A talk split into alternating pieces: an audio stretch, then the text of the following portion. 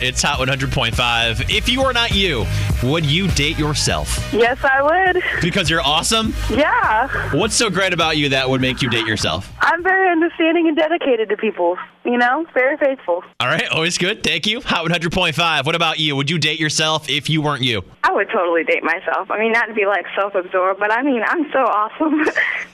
Not to be self absorbed, but I'm like the coolest person ever. yeah. What makes you awesome? Everything. No, I'm kidding.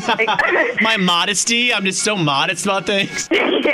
yeah, absolutely. I would. And why is that? What makes you uh, such a great person to date? Well, you know, I'm really cute. I'm super sweet, and you know, I'm one of those nice people who would literally give you the shirt off my back and kick you ass. Are you dating someone now? I am dating someone right now. I think it's really important to feel like you would date yourself before you date someone else. Because if you Yeah, wouldn't I even mean- date yourself, then why would you get in a relationship with someone else, right? Yeah, it's what I, I've been told my entire life. You can't love someone else if you can't even love yourself first. That right there is an inspirational tweet. Get on it. All right, I will.